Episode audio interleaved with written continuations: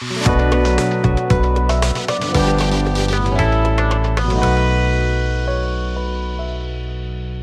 to today's episode of Magnus Mindset Podcast, where it's our mission to help you grow in the skills, knowledge, and relationships to help you live your best. I'm your host, Tim Balo, and if you haven't done so already, be sure to hit that subscribe button so that you never miss another podcast episode.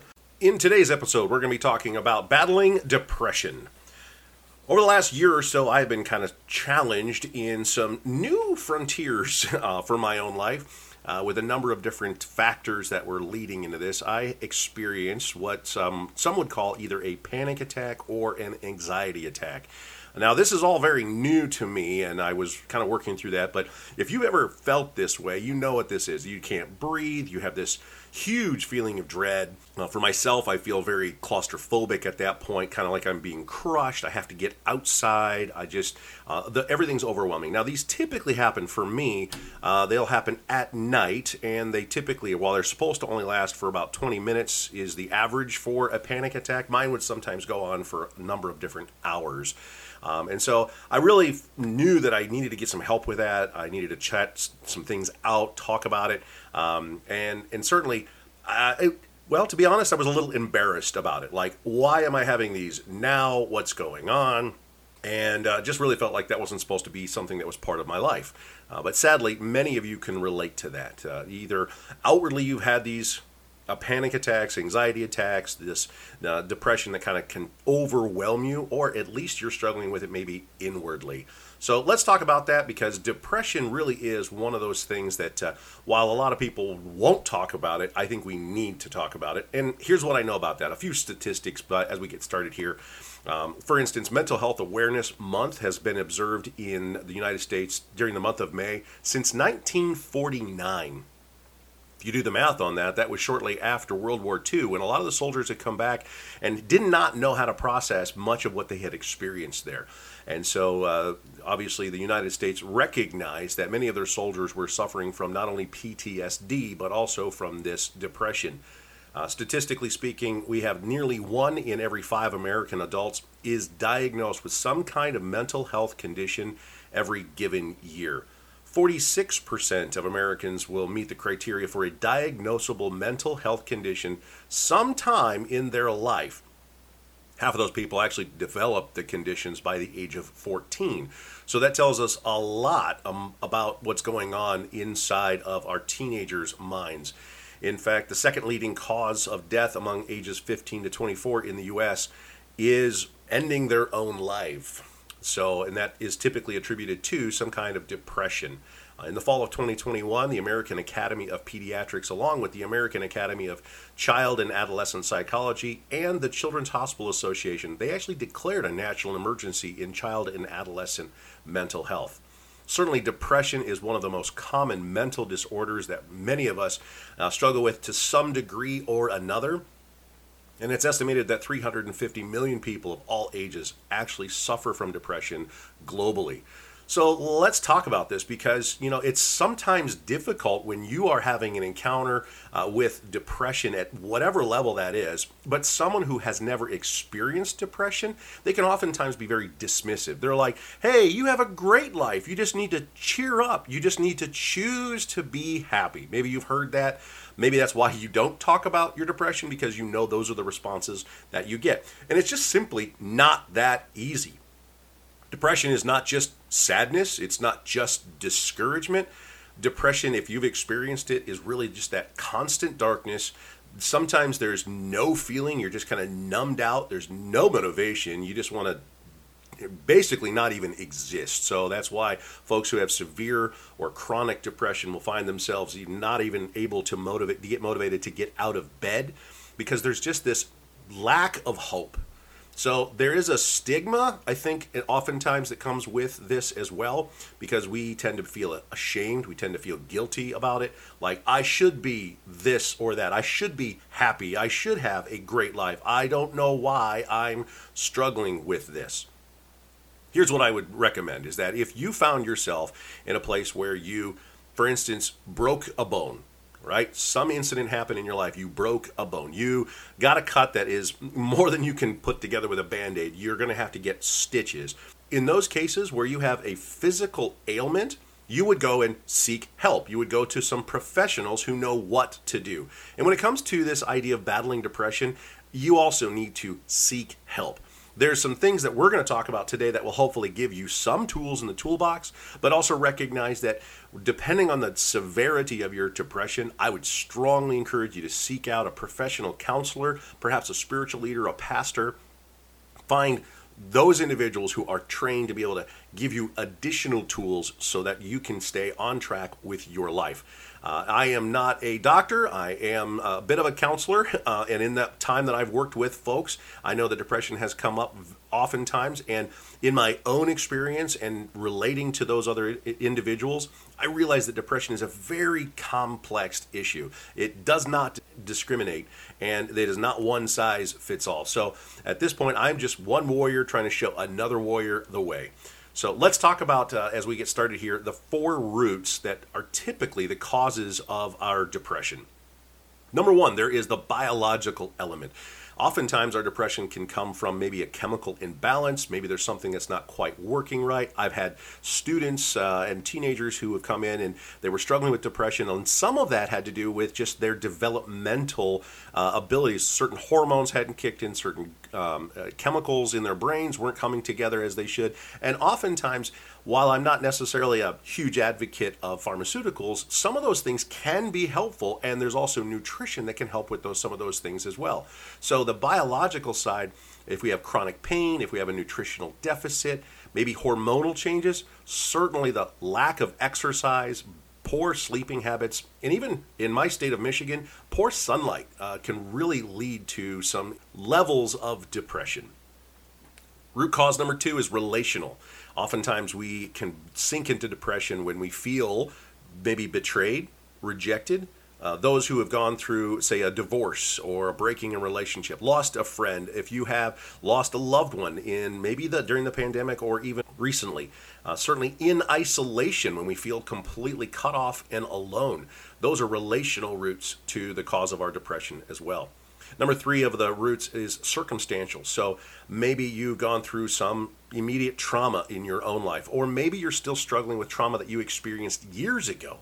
Perhaps it's maybe something more um, contemporary, such as maybe you went through bankruptcy, maybe you have just made a huge change into retirement. Maybe kids are leaving home and you're experiencing a new level with the empty nest syndrome, as they call it, which can be really great, but it can also be really depressing.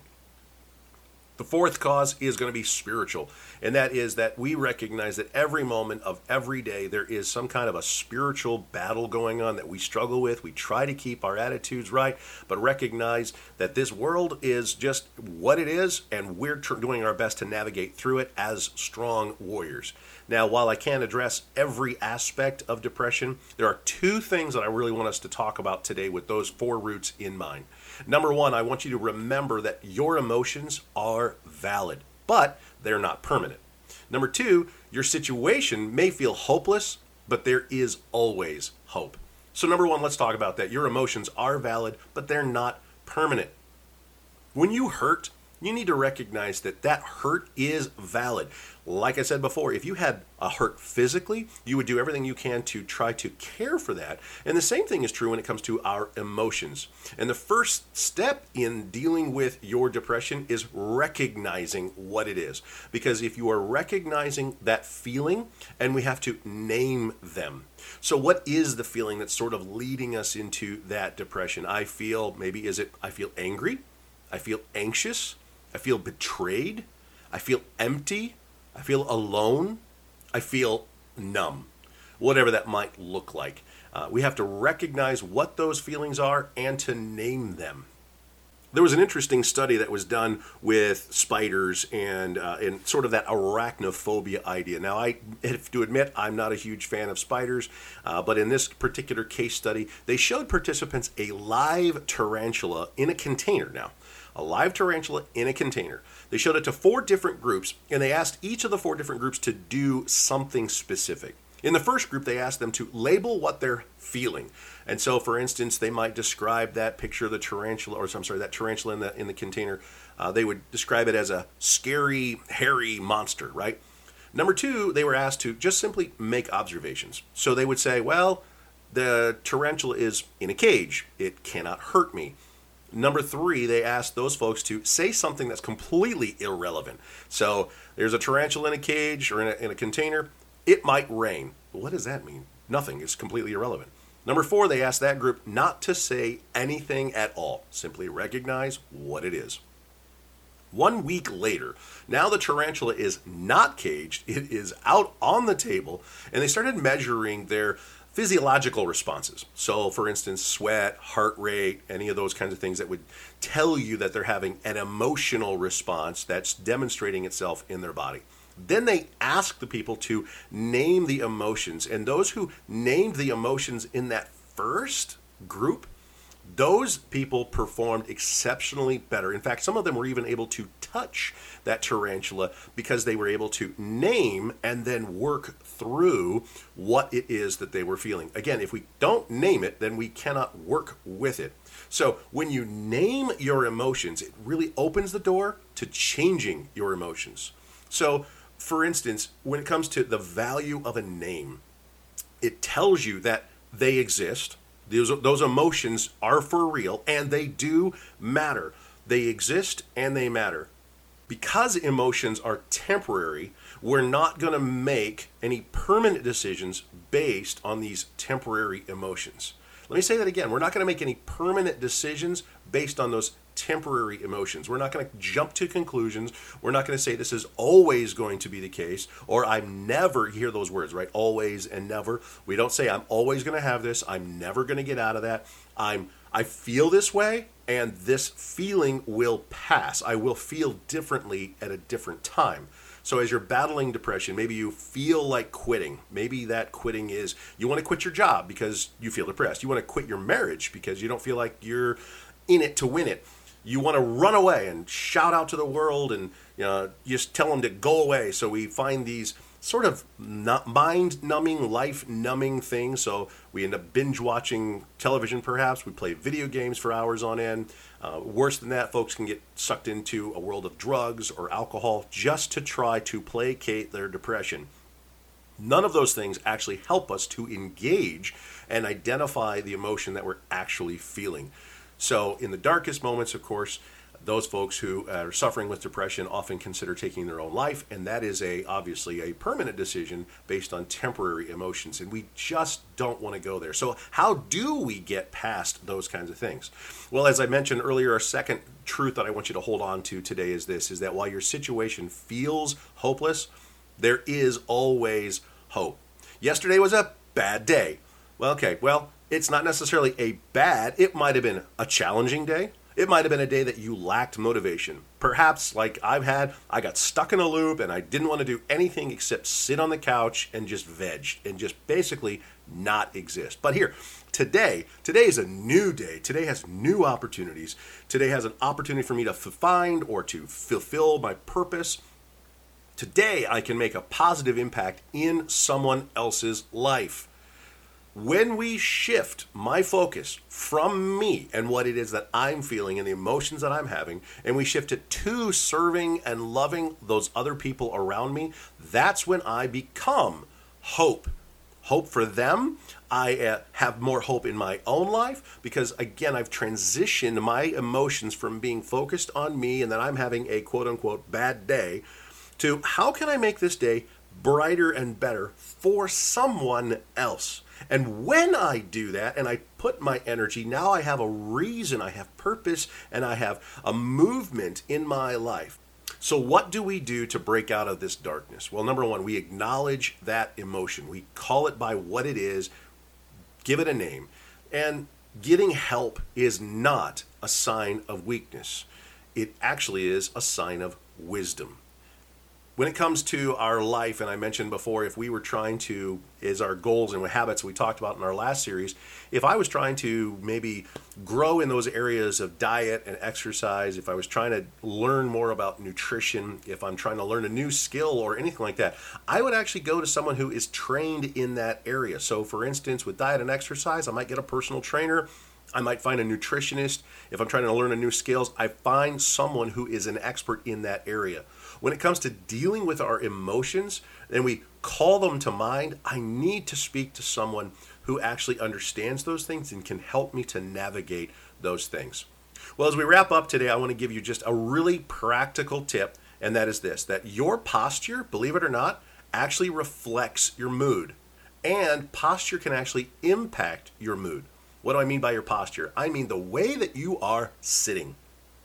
When you sit at your work desk, when you're driving the car, whether you're sitting at the meal table or sitting on the couch, your posture actually matters. Check your posture right now. I know that even as I said posture, maybe you sat up a little straighter, maybe you put your shoulders back. That is excellent because one of the things that happens is we find ourselves when we're struggling with depression we note that our shoulders kind of droop in uh, we have this curved back kind of almost sucking the lint out of our own navel because we're just so just crushing in on our own self when you start to feel these feelings of anxiety, of depression, here's what I want you to do. I want you to immediately breathe in and expand your chest, shoulders back, sit up straight, and just continue to do that. It's so awesome to do that while you're driving, while you're working. Note that you're just not hunched over that keyboard, you're not hunched over that meal table, you're not hunched over while you're in conversation with someone else. I'm going to tell you what, the act of telling your body to look more confident will actually help to instill confidence in you as well. When you don't feel like doing anything, take that big deep breath, do that, as Mel Robbins says, count to five, up, off, and hey, we're moving. Any of those kinds of things where we start to change our body in the posture that it has can actually help lend itself to dismissing some of that depression in our lives each and every day. Hey, you know what? Anxiety and depression, it's very complex. I'm hoping that in the next couple episodes, as we talk about some of the negative thoughts and some of the worries that we have, that we'll be able to unpack that and give you a few more tools. But this week, I just want you to remember to, as you are naming that emotion, as you are working through what that looks like, recognize that that, that emotion that you're feeling, it is very valid, but it is not permanent. And also know that as you're feeling hopeless sometimes, there is always hope. There is always a brighter day tomorrow. If you enjoyed this podcast, make sure that you share it with a friend. Again, remember to click subscribe so you don't miss out on any of the episodes of this podcast. Thanks so much for listening, and we'll see you next time.